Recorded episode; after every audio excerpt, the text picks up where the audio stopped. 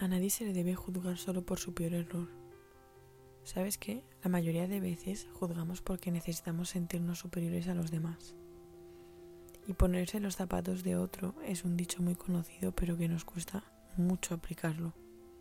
Nunca sabremos por lo que está pasando esa persona en ese momento, ni qué haríamos si fuéramos ella. Y nos encanta creernos mejores diciendo, esto lo hace mal, yo haría tal cosa, si esta persona actuara de tal manera no sufriría tanto. Tendemos a ver la paja que hay en el ojo del otro antes que ver la viga que tenemos en nuestro propio ojo. ¿Te suena esto? Si no te suena, esta frase la dijo alguien muy especial. Lo dijo el único que puede juzgarte, pero es que además no lo hace porque está de tu parte, y se llama Dios. ¿Sabes?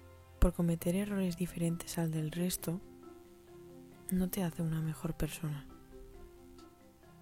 Así que te recomiendo que no seas tan duro contigo mismo, que aceptes tus errores, que abraces tus imperfecciones y tus virtudes, y que te fijes en las cosas buenas que tienen los demás, porque solo así conseguirás crecer como persona.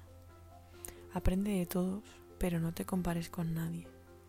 Y no importa tu pasado, importa quién decides ser hoy si decides ser aquel que mira mal cuando alguien peca diferente a ti o aquel quien abraza sin importar el qué.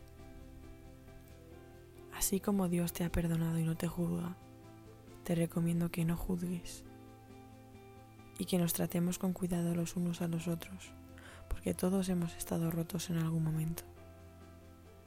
Y bueno, esta ha sido mi reflexión de hoy, espero que os haya gustado.